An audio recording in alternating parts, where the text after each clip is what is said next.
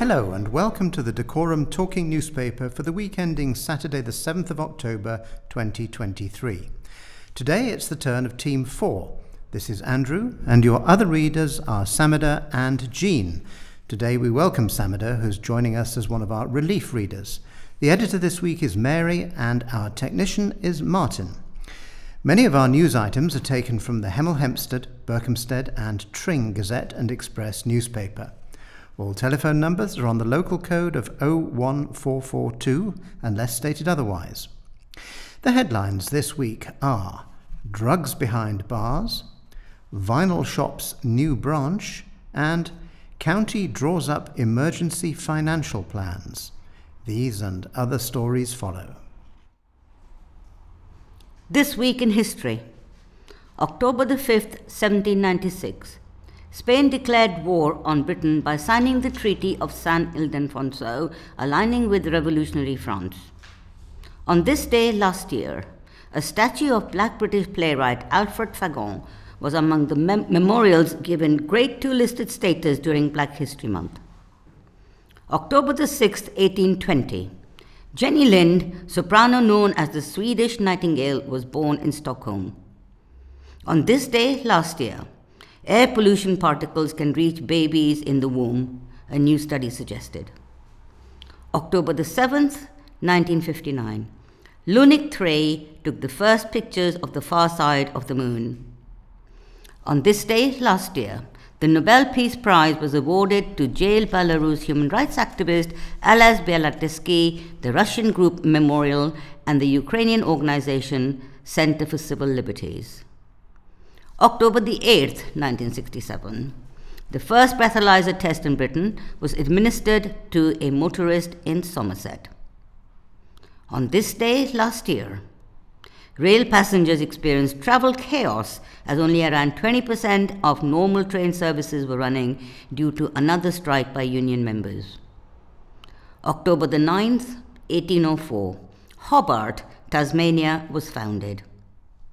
On this day last year, Max Verstappen won Japanese Grand Prix, taking the twenty twenty-two Formula One World Championship. Hello, this is Jean. A vinyl record shop in Oxy has been such a success that the couple who own it have just opened another in Berkhamsted. Former primary teacher Helen Phillips and Julian Smith, who ran a fireplace shop, have followed their dream of a full-time career doing what they love best, music. Their Oxy shop has opened a new branch inside Berkhamsted's antique centre, Home and Colonial. Helen says Julian's collected records since he was very young and has amassed a vast collection over the years. Records were his passion years before they opened Second Scene Records in Oxy in two thousand eleven, and he's always had his own collection, which continues to grow. The dynamic duo met as teenagers in Watford. Julian had been in various bands over the years, most recently as the drummer with the prog stroke psych group Cranium Pie, which has not only released a few albums of their own, but has also played at Glastonbury. The couple's music taste is varied, and the shops contain many thousands of records spanning all eras, but they mainly specialise in the sixties, seventies and eighties, as Helen says, the classic years. She said, the most popular artists are, as you'd expect, Led Zeppelin, Pink Floyd, Rolling Stones, The Beatles, but eighties groups like Depeche Mode and Duran Duran are more popular than they've ever been. She believes vinyl is so popular because when it's produced properly and played on a decent system, it will sound better than any other format. She adds, lots of shops now sell new record players, amps and speakers across the price ranges. The pair advertise to buy stock, but most collection co- collections come into the shops through word of mouth because they offer such competitive prices for records in good condition. The outlet inside Home and Colonial is open seven days a week, and the Oxy shop is open Wednesday to Saturday. So, do they have any plans for further expansion? Not currently, Helen smiles, but we're always interested in new ideas. More than two thousand Ukrainian refugees have come to Hertfordshire since March twenty twenty-two as part of the Homes for Ukraine scheme, according to a council report. The scheme allows Ukrainians and their immediate family members to come to the U K when sponsored by a family or organisation. According to the report, since March twenty twenty-two, Hertfordshire has welcomed two thousand one hundred Ukrainian refugees into the county, who have been sponsored by more than one thousand Hertfordshire hosts. More than half of the Ukrainians, says the report, have already left the scheme, moving on to private rented accommodation, returning to Ukraine, or travelling to other countries. There are currently fewer than eight hundred eighty guests being supported by just under four hundred hosts. According to the report, the Council's Homes for Ukraine team is continuing to support those who have travelled from Ukraine and to recruit new sponsors. And it says, this year, the Homes for Ukraine team have focused on supporting guests to find their own accommodation with support from the Citizens Advice Bureau and our district and borough council colleagues. We're also supporting existing sponsors and recruiting new sponsors for guests who are moving on from their original hosts for various reasons. The report highlights government funding to supplement payments to hosts, as well as additional winter payments to offset the increase in energy charges. It states, we'll continue to work hard with partners to support arrivals from countries such as Afghanistan and Ukraine to resettle in the U K. Data shows children in care are increasingly likely to be sent to live outside Hertfordshire. According to the latest available figures, for the first three months of twenty-three twenty-four, just sixty-two point three percent of Hertfordshire's looked-after children were living in the county. That's almost six percent lower than the same period in twenty twenty-one and five percent lower than the same period in twenty-two twenty-three. It means that at the end of June, almost two in every five Hertfordshire children who were in care were in placements elsewhere. The data is included in a performance report, uh, report which was presented to the Council Resources and Performance Cabinet panel on October the fifth. That report does highlight an increase in the number of in-house residential beds and the Council's aim to increase the number of foster carers. It reports that twenty-seven additional residential beds have already been identified, with eighteen complete and nine still in refurbishment. A new electricity grid connection is being built in Hemel in order to help power a new data centre. J S M Group has been appointed to design and build the grid connection between Hillfield Lane in Elstree and Blossom Way in Hemel Hempstead. The work spans over sixteen point three kilometres in both the carriageway and footpath. Upon completion, the work will facilitate the connection of a new data centre in Hemel Hempstead via a new one thirty-two thirty-three k V extra high voltage substation. Elstree four hundred k V substation is the nearest substation that has suitable load capacity to supply the demand for the works. Leap Utilities is the statutory undertaker for the cable installation works. This will be carried out in two phases. Phase one, which will be the cable duct installation, and phase two, which will consist of the excavation of joint bays, cable installation and jointing, then reinstatement and site cleared. This involves the excavation and installation of ducts in various roads, with planning liaison between J S M Group and Herts County Council. A spokesperson for J S M said that due to the nature of the works and the impact on the local infrastructure, the route has been planned to minimise the disruption to traffic in the surrounding areas wherever possible. This has included avoiding main roads, working longer hours, working outside schools during the summer break, and carrying out twenty-four hour working at the weekends in specific busy locations to help the impact and delay on traffic due to the working week traffic flow. J S M has installed advance warning signs and carried out letter drops of the streets prior to the works commencing. A J S M spokesperson said, "Our in-house experts are working with key stakeholders, including Hertfordshire County Council, to ensure minimum disruption to the public. As the works progress, we will continue to hold frequent reviews with Hertfordshire County Highways and provide weekly updates to assess suitable changes as the project develops."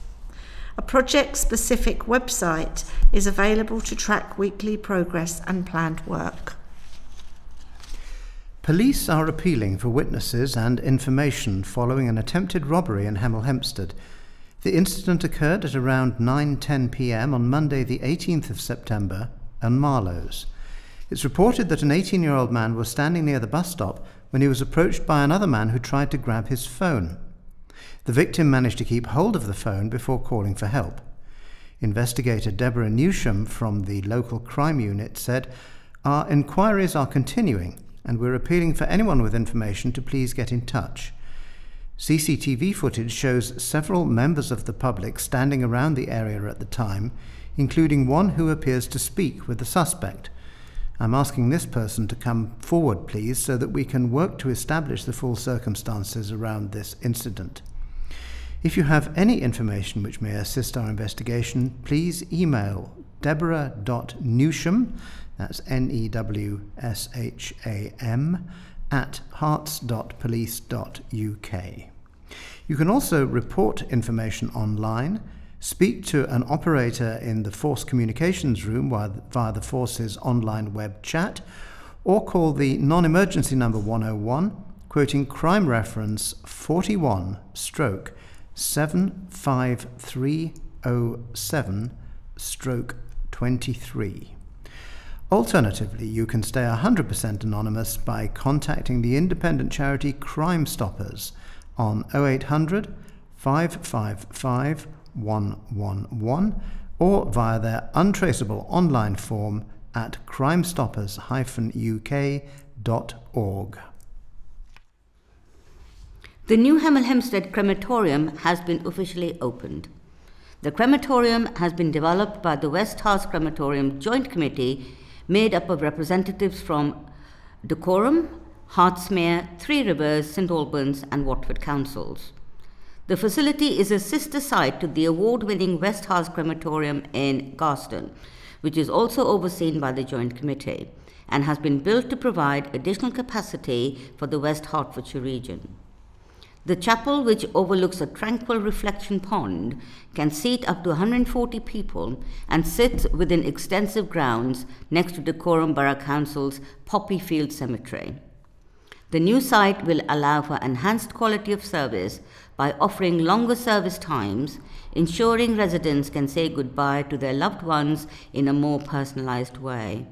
It will also provide a complementary service to the Garston site, increasing the choice available to residents and reducing waiting times in peak periods. The Joint Committee representatives marked the official opening on Monday, September the eighteenth, when they were able to view the finished facility and tour the site. Deputy Mayor of Watford and West House Crematorium, Joint Committee member Councillor Aga Dixon said, "The new Hemel Hempstead Crematorium stands as a testament to our collective vision and unwavering commitment to provide a special and respectful place where people can say goodbye to their loved ones. We are immensely proud of this new facility, which will serve the local area for generations to come, and is a reflection of our compassion and unity. Hemel Hempstead Crematorium will operate on the same basis as its Garston counterpart, providing the same high-quality service, with funerals running Monday to Saturday. More information is available at west hearts crem dot org. Police are appealing for witnesses following an incident at the weekend when two c- cars veered off the road at junction six A of the M one near Hemel Hempstead. The incident happened around six p.m. on Saturday, September the twenty-third, with police quickly on the scene after earlier dealing with a crash at junction five. Beds, Cambridgeshire and Herts Road Policing Unit tweeted, "Seconds after dealing with the crash at Junction five, we're now at this unusual situation at Junction six A. Again, no injuries reported, thankfully." A police spokesman said, "Police were called at five forty-three p m on Saturday the twenty-third of September to reports of a collision on the M one near Junction six A, Hemel Hempstead. Two vehicles were involved, a silver Volkswagen Passat and a black Mercedes E two twenty, and they both came off the road. One passenger was taken to hospital to be checked over."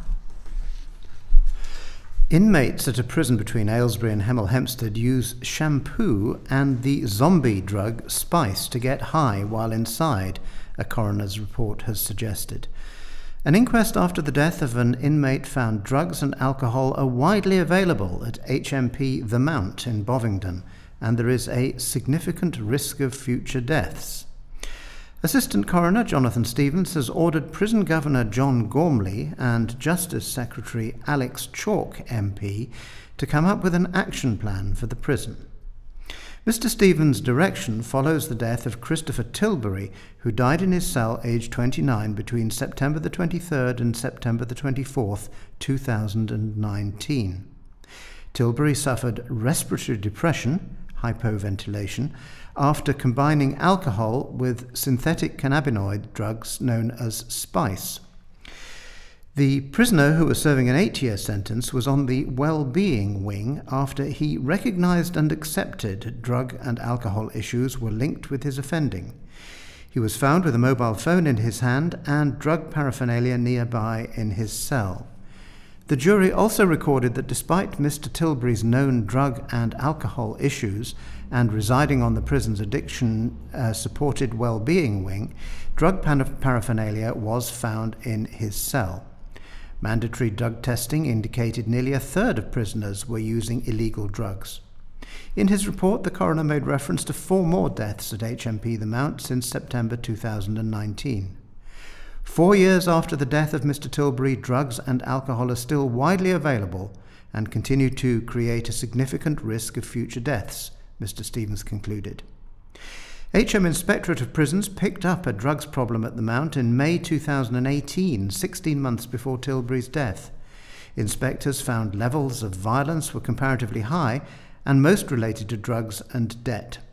Fewer than half of the required intelligence-led searches were completed, and most suspicion drug tests were missed. Writing directly to Mister Gormley and Mister Chalk, Mister Stevens said, "In my opinion, action should be taken to prevent future deaths, and I believe that you and or your organisation have the power to take such action. You are under a duty to respond to this report within fifty-six days. Your response must contain the details of action taken or proposed to be taken, setting out the timetable for action." H M P The Mount is a closed prison for adult males with around one thousand inmates. A visit by H M Inspectorate of Prisons in February twenty twenty-three found the Mount teams had made no meaningful progress to reduce harm and the likelihood of offending since May two thousand eighteen. A prison service spokesperson said, "Our thoughts remain with the family and friends of Christopher Tilbury, and we will carefully consider the coroner's findings. H M P The Mount is taking decisive action to combat drugs in the prison, including reintroducing mandatory drug, drug testing and ramping up searches. We've also invested one hundred million pounds into tougher security measures across the prison estate, such as X-ray body scanners, to find and stop more contraband entering jails." Officers in Hemel Hempstead have secured a closure order on another address in the town following multiple calls about antisocial behaviour and drug use at the property. The order was granted by St Albans Magistrates Court on Tuesday the September the twenty-sixth and prohibits anyone other than the emergency services and utility companies in an emergency from entering the address in the flags for twelve weeks. Anyone who breaches this order could be arrested, with further action taken against them. The Dacorum Community Safety Unit, C S U, began to investigate the address after several calls were made to police regarding activity at the property which was having a negative impact on the local community. Despite warnings, the behaviour continued. Officers subsequently worked with local residents and Dacorum Borough Council to compile an eighty-one page document that was presented to the court. It showed evidence of drug use and supply, housing of wanted persons, noise including screaming, shouting and loud banging of doors at night, and vehicles arriving at all times of day and blocking the road. Sergeant Craig Butler from the Dacorum C S U said, "Everyone has the right to live peacefully in their own home, and we fully appreciate how upsetting it is when the selfish actions of others are preventing this from happening. This is the second closure order we've secured in the town in five weeks, and I hope it sends a message to those involved in antisocial behavior and drug use that we will not hesitate to take this course of action wherever necessary. I hope it provides some much-needed respite to all those who have been affected. Anyone with information about antisocial behavior or drug activity in their neighborhood is urged to please report the details to us so that we can take action to make your community safer. Your calls can make a real difference. Anyone with information can report it online, use online web chat, or call the non-emergency number one zero one. You can use the community voice platform Echo and tell police what you think." Almost four hundred pairs of slippers were handed out to residents by Herts County Council last year in a bid to reduce the number of trips and falls. A series of slipper swaps were held at libraries across the county, and the events targeted at residents at risk of falls are set to be highlighted in the Council's annual report for twenty twenty-two to twenty twenty-three. Old slippers can cause trips and falls, often leading to a costly stay in hospital and a loss of confidence, as well as giving out three hundred ninety-five pairs of slippers during the twenty twenty-two campaign. These annual slipper swap events have provided warm spaces over the winter to help residents manage the cost of living, and we are planning to hold more events this coming winter. According to the report, occupational therapists offered fall prevention advice at the events, and bags from the kind the charity Small Acts of Kindness, including blankets, woolly socks and hats, cuppa soups and other items were also handed out. The annual report for the twenty twenty-two to twenty twenty-three is designed to demonstrate how the County Council is delivering against its priorities for a cleaner, greener, healthier Hertfordshire. And now some information from His Majesty's Government. Most of us have had the legal right to choose where to have our first outpatient appointment for several years, but not many of us know about it. You don't have to go to the hospital closest to where you live. You can make a decision based on how far you are prepared to travel, how long you want to wait, whether the location is near family or friends, or how the treatment provider is rated by other patients and the health and care regulator. You can make an informed decision based on what matters most to you and your family. The right to choose covers a huge range of non-emergency conditions and includes both N H S hospitals and independent hospitals if they provide services to the N H S. Giving people choice about where to get their healthcare improves patient experience and has the added bonus of helping to make sure N H S resources and capacity are used as effectively as possible. During an appointment, G Ps or other healthcare professionals can see information on the length of waiting lists and should share a minimum of five clinically appropriate providers with patients as part of the decision-making process. For patients who need more time to make a decision, the My Planned Care website at my planned care dot n h s dot u k is helpful for waiting times and hospital rating information. They can then book by calling the referral service helpline or online. You can choose to make health and care decisions based on the things important to you. This could be shorter waiting times, feedback from other patients or a hospital's Care Quality Commission rating, a location for your treatment based on where family and friends live, who may be able to support you during recovery. Find out more at n h s dot u k forward slash patient choice. Two bleed control kits have been donated for use in Berkhamsted thanks to the generosity of the local Inner Wheel group. One will be at the Civic Centre and the other will be in Waitrose. In both cases, they will be located inside the existing defibrillator boxes. When emergency services are contacted, they will give the caller a code to access the box. Full instructions are supplied with the kit. The kits include trauma bandage, dressing, tourniquet, chest seal pads to minimise lung collapse, homostatic dressing, sterile gloves and scissors for cutting away clothing. Isabel Wilkinson, Secretary of Berkhamsted Bullbourne Inner Wheel, said, "When I first heard about these kits, I thought they should be available on every high street. We are happy to be the first organisation to fund these in our high street and would hope to see them all widely available just as defibrillators are now. We are very grateful to Berkhamsted Town Council and Waitrose and partners for agreeing to site these kits on their premises. The more they are known about, the more likely a life or serious injury may be helped." President of Inner Wheel, Wendy Delisle, said, "Inner Wheel is delighted to donate these kits and we sincerely hope that they never need to be used. But we need to make people aware that they do exist and their location, just in case the worst happens. It could save a life and that's all that matters." For information about the Inner Wheel Club of Berkhamsted and Bullbourne, contact Secretary Isabel Wilkinson on isabel wilkinson at b t internet dot com. And now a comment from Blaze Tapp. "There are times when life forces you to slow down, even if it is just a little bit, and take stock. I've been doing that a lot recently. Bereavement tends to have that effect, and it's perfectly fine and normal even, as long as one doesn't become too maudlin. If I've learnt one thing this year, it's that memories, especially the happy ones, can sustain you through the toughest of times.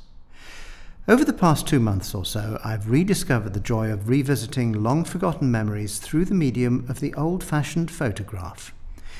In the digital age, where billions of images are stored away in social media galleries or uploaded onto any number of clouds, it's easy to forget about the genuine pleasure that you get from picking up a hard copy of a photograph that was taken decades ago. I've re-remembered distant holidays and obscure relatives who were captured forever long ago on a camera that would now belong in a museum. These days we can edit our pictures the second we take them, and even hacks like me really have to work hard to screw up a photo opportunity, given that smartphones today are, largely speaking, idiot-proof. Back then, however, the definition of instant was either a Polaroid, which very few people who weren't American had, or paying a couple of extra quid to get the same-day film development process. Flicking through mountains of individual photos and albums recently has served as a reminder of how much pot luck was involved in taking a photograph in the twentieth century. I've discovered scores of images where people are looking the wrong way, have their eyes shut, or are almost unidentifiable due to lighting issues. In many ways, this makes the picture more real, because many of them were taken blind, meaning that, more often than not, unless an image was especially awful, it went into the album and was destined to become a family memory. What's noticeable from looking at old albums is the lack of pouting, or, mercifully, selfies, which is something that makes them all the more brilliant." In the days of film, subjects of photographs didn't have the ability to sanction which images could be kept or discarded. The first opportunity they had when the prints came back from Boots or Snappy Snaps. I don't mind admitting that discovering pictures that I haven't seen since the days I sported a Chris Waddle-style mullet, yes, really, has led me to disappear down more than one rabbit hole during a time when I'm supposed to be focused on sorting through my late mum's personal effects.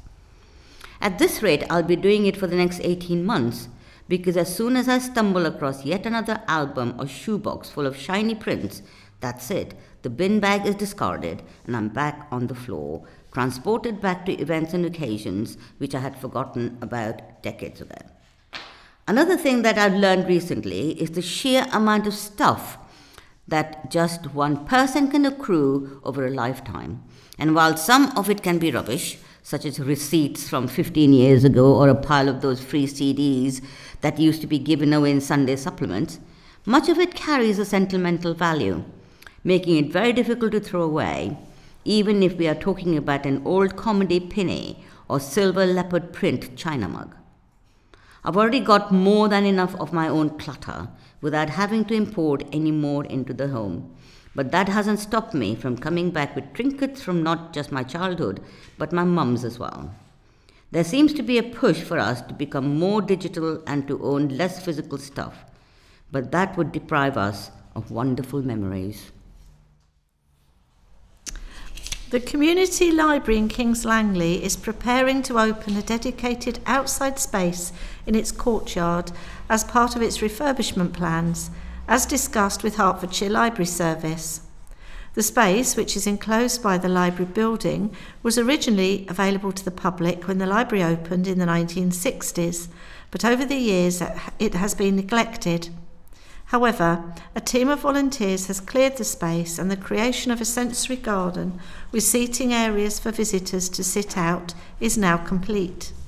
The area will have raised beds with fragrant planting, along with the existing flower beds and bushes.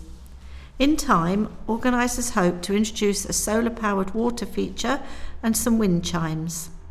Occasionally, children's story times will be held in the garden, and the library reading group has expressed an interest to use the area for its monthly meetings.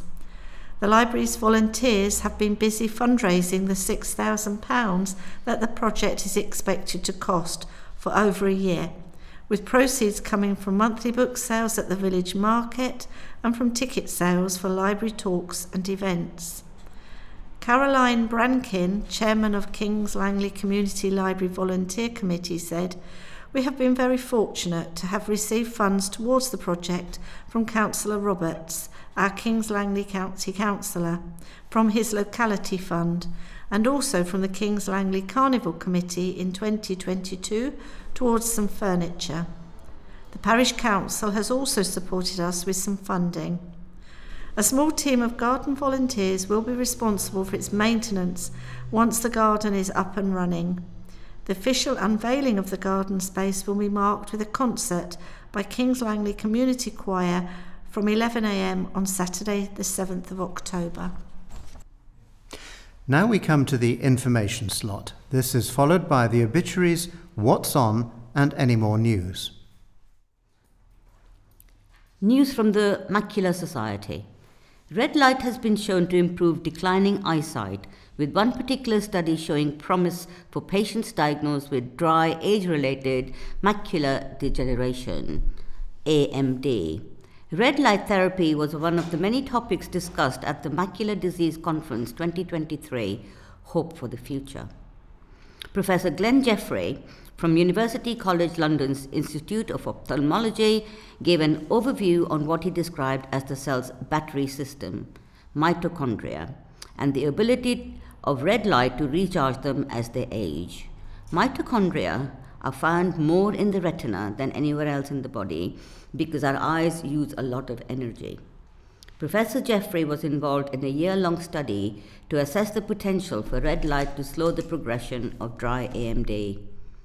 Although the findings were inconclusive, because they were unable to assess patients for a long enough period of time, two-year results were from a recent U S A-based study showed that deep red light significantly reduced the rate of progression of intermediate A M D to late-stage dry A M D.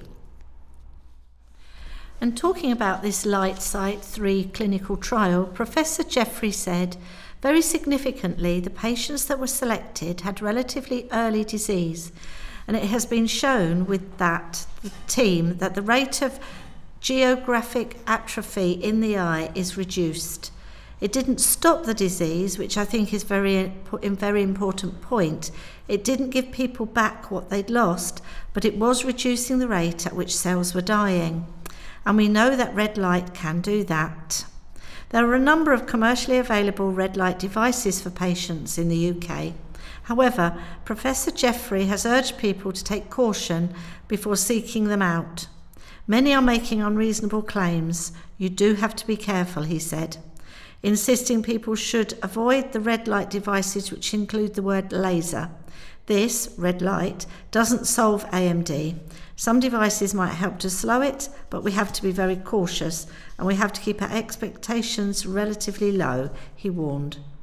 The benefits of red light treatment to boost mitochondria in general has been proven when used in the mornings, with exposure only needing to be for th- three minutes, two or three times a week. Digital health company Occo Health is calling for more volunteers to help test a new app which could revolutionise eye care for people living with macular disease. Occo Health is designing the app to allow people to monitor their vision from the comfort of their own home, reducing the burden on hospital eye care services. Volunteers from the Macular Society have been involved in its development, testing its usability and accessibility. Sally von Hofsten, product owner at Occo, said the volunteers had been integral to the development of the app.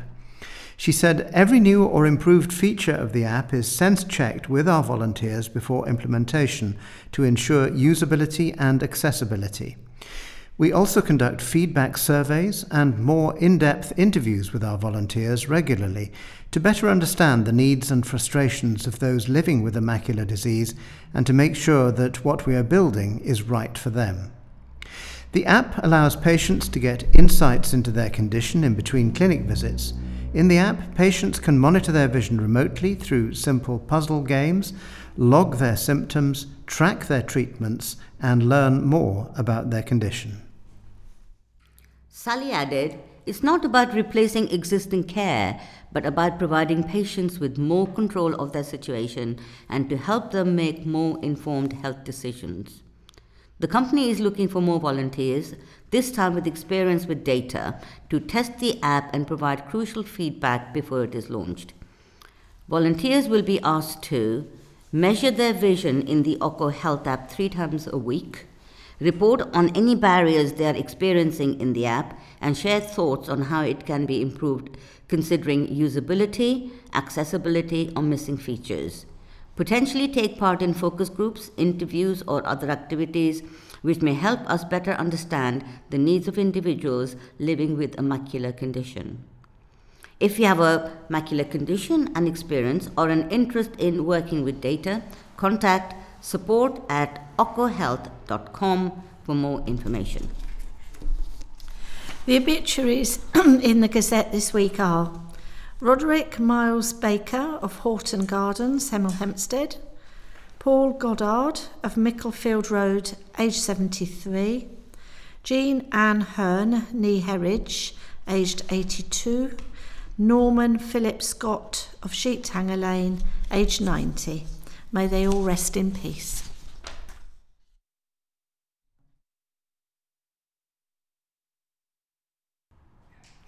A trustee notice this week for Jacqueline Phyllis Mary Josephine Kinsey, deceased. Any persons having a claim against or interest in the estate of the above-named, late of Kilfinnan House, Grimsdyke Road, Berkhamsted, who died on the twentieth of March twenty twenty-three, are requested to send written particulars to Harrowell and Atkins Solicitors of Boxwell House, two seventy-five High Street, Berkhamsted, H P four one B W, by the fifth of December twenty twenty-three. What's on at the cinema in Hemel Hempstead this week? Horror season, Hellraiser nineteen eighty-seven, a horror movie. Blackberry, a comedy drama. Golda, a comedy drama. The Exorcist Believer, a horror movie. The Great Escaper, a drama. Saw X, a horror movie.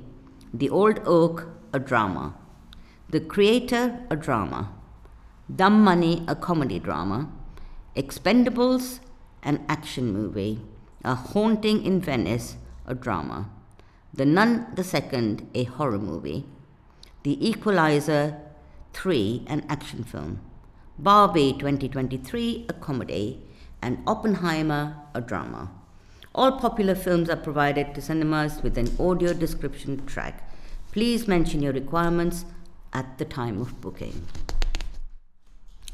And what's on locally in the coming week? Doug Allen, It's a Wrap, at the Alban Arena, St Albans, on October the tenth. The award-winning natural history photographer, documentary maker, diver, author and public speaker looks back over his successes and setbacks during thirty-five years of natural history filmmaking. Visit doug allen dot com to book. And at the theatre, there's a Monster in Your Show at Watford Palace Theatre on October the twelfth and thirteenth. He found stardom in McFly, and now Tom Fletcher's interactive adventures for big imaginations are leaping from page to stage as the Who's in Your Book series makes its debut as a new musical show. A high-energy fifty-minute adventure featuring lively original music, the show promises plenty of playful fun and special moments to enjoy together. Fletcher, who as McFly's lead singer, had hits with the likes of Five Colours in Her Hair and Obviously, said, "Theatre is such an important way to introduce children to the arts, and There's a Monster in Your Show is the perfect first theatre trip for preschoolers and their families." Visit watford palace theatre dot co dot uk to book. Other events at the Old Town Hall, Hemel Hempstead, include Theatre, Conception Mary Shelley on Wednesday the eleventh of October at eight p.m, Haunted on Friday the twentieth of October at eight p.m, and Casting the Runes on Friday the twenty-seventh of October at eight p.m. In comedy, there's Rachel Fairbairn, Showgirl, on Saturday the twenty-first of October at eight p.m, and music, Patti Boulay, Billie Holiday and Me, Saturday the fourteenth of October at eight p.m. To book, visit O T H Box Office, that's all one word, at dacorum dot gov dot uk or telephone two two eight oh nine one. At the Watford Palace Theatre on Tuesday the seventeenth of October at seven thirty p.m. Now in their twenty-first year, Casa Pancho's Ballet Black is excited to present award-winning choreographers Will Tuckett and Thuthhuzuli November in a double bill of new and original work in Ballet Black Pioneers. Will Tuckett's Then or Now, originally created in twenty twenty, blends classical ballet, music, and the poetry of Adrian Rich to ask the question, in times like these, where do we belong? The second piece on the bill is devised by award-winning choreographer Thuthhuzuli November. Nina, by whatever means, is inspired by the artistry and activism of Nina Simone. November weaves a skillful picture of Simone's turbulent and influential life to take us on an emotional and empowering journey. Tickets from eighteen pounds fifty, age suitability seven years and above. To book, oh one nine two three two two five six seven one or sales at Watford Palace Theatre, all one word, dot co dot uk. Also at Watford Palace Theatre, live in concert, Lee Mead, The Best of Me, Thursday the nineteenth of October twenty twenty-three at seven thirty p.m. Tickets from twenty-seven pounds fifty.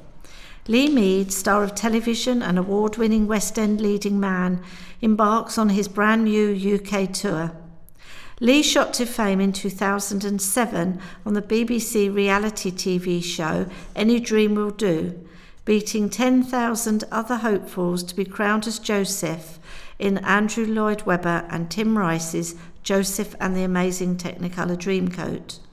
Lee has since starred in a wide range of stage, stage productions, including Wicked, Legally Blonde, Chicago, Chitty Chitty Bang Bang, and most recently, We Will Rock You at the London Coliseum this summer. He has also released several successful albums that showcase his powerful vocals and impressive range. To book, oh one nine two three two two five six seven one. Or sales at watford palace theatre dot co dot uk. As part of the ongoing celebrations for the eight hundredth anniversary of Saint Mary's Church, Ivinghoe, there'll be an exhibition of arts and crafts in the church from the eighth to the tenth of October. Many local artists will be exhibiting their work, which will feature the church and the surrounding local area. The church will be open on Friday the eighth of October for the preview evening by invitation only from seven p.m. to eight thirty p.m. On Saturday the ninth of October from ten thirty a.m. to four thirty p.m. and on Sunday the tenth of October from ten thirty a.m. to one p.m. Refreshments will be served over the weekend and music will be performed by local musicians. Most of the work on display will be for sale. Proceeds will be split between the artists themselves and the restoration of Saint Mary's Church. If anyone would like further information, please contact either Barbara Cummings on oh one two nine six, six six eight, six two one or Anne Bryan on oh one five two five, seven five three oh nine three. Winter Talks. Berkhamsted Local History and Museum Society meetings take place at eight p.m. in the Welcome Great Hall, Town Hall, Berkhamsted, from September to March. Visitors are always welcome at three pounds at the door. The next meeting is on Wednesday, eleventh of October. The subject is Arts and Crafts, Gardens and Movement. A movement which flourished in Britain, Europe and America between eighteen eighty and nineteen twenty was led by William Morris, who lived from eighteen thirty-four until eighteen ninety-six in the U K. Hertfordshire has a wealth of houses, gardens, furniture, as well as two garden cities built on arts and crafts principles, Letchworth and Welland Garden City. The speaker is Kate Howard, the Conservation Coordinator of the Hertfordshire Garden Trust. And market reminders. Hemel Hempstead Market in the Marlows pedestrian area every Thursday and Saturday from eight a.m. to four p.m. Berkhamsted Farmers Market, High Street, Berkhamsted, from ten a.m. to two p.m. on the third Sunday of every month. Also a regular Wednesday and Saturday market along the High Street. Tring Farmers Market has moved back to the High Street at Church Square, where it offers a more accessible opportunity to support local producers and food retailers. It is held every second and fourth Saturday of the month. The regular market is on Friday. Look out for the special Apple Fair Market on Brook Street on fourteenth of October. Looking for Halloween-themed fun for the kids?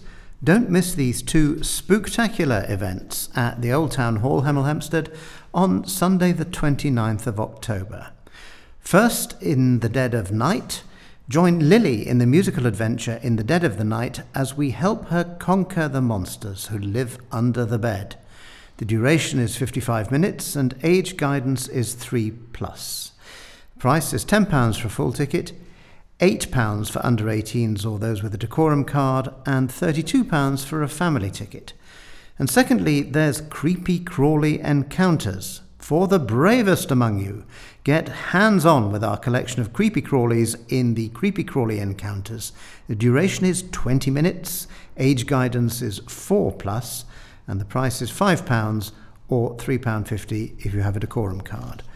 To book, visit O T H Box Office, or one word, at dacorum dot gov dot u k or telephone two two eight oh nine one. The Tring Book Festival, organised by the team at Our Bookshop on the High Street, will run from Friday the third to Sunday the twelfth of November and will once again feature an extraordinary array of top writers. The Poet Laureate Simon Armitage leads the lineup representing the spoken word. Joining him is the BAFTA-nominated, award-winning writer and broadcaster Lem Sissay, as well as poet, performer and broadcaster Roger McGough, who has been called the patron saint of poetry and the godfather of modern poetry. Non-fiction is well represented with scientist Adam Rutherford, sportsman Martin Bayfield and Mike Brearley, as well as T V's repair shop leather expert Susie Fletcher.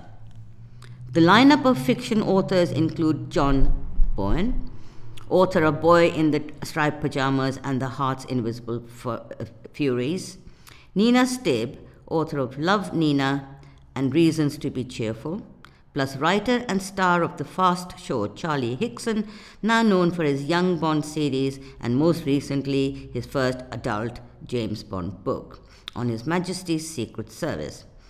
Also visiting Tring is Strictly Judge and the Queen of Latin, Shirley Pallas, with her gripping and sexy debut cozy crime novel.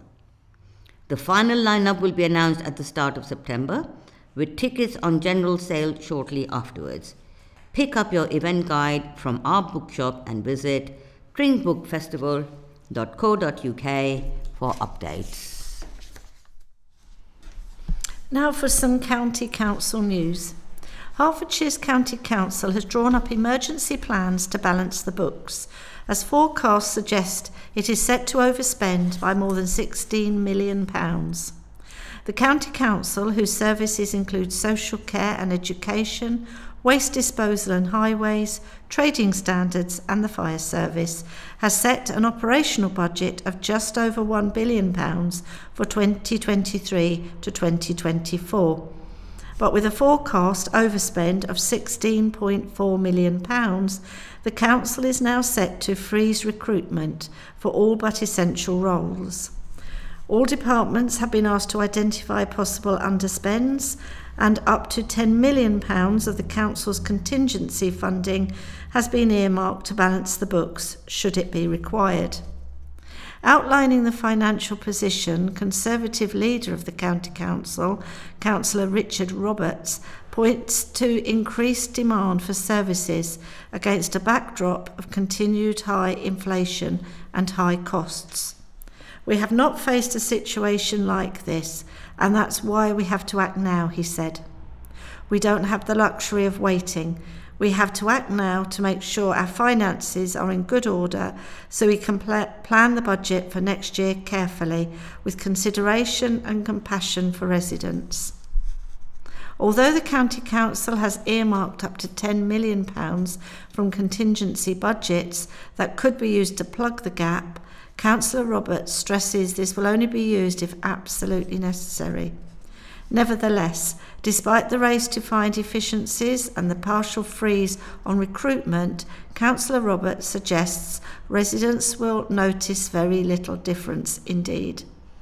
"Last year we asked our residents for an additional five percent in council tax, and government gave us a reasonable settlement for adult care services," said Councillor Roberts. "But we are finding this year that additional demand requires even more financially, and we have written to the government, particularly around the need in children's services." The Resources and Performance Cabinet panel will consider the budget update at a meeting on Thursday the fifth of October. Hemel Hempstead Town will face National League side Woking in the fourth qualifying round of the F A Cup after progress last weekend.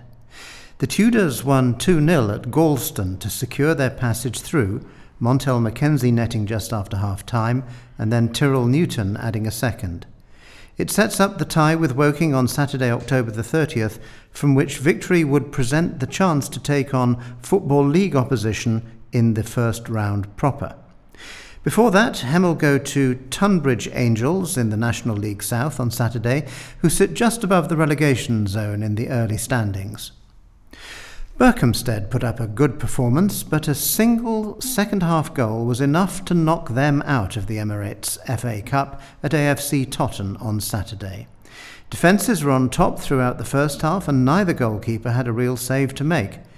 Connor Toomey put over a corner, and Sam McClelland headed it just off target, while Jamie Head kept out a twenty-five-yard drive from Adam Maloney as the interval approached.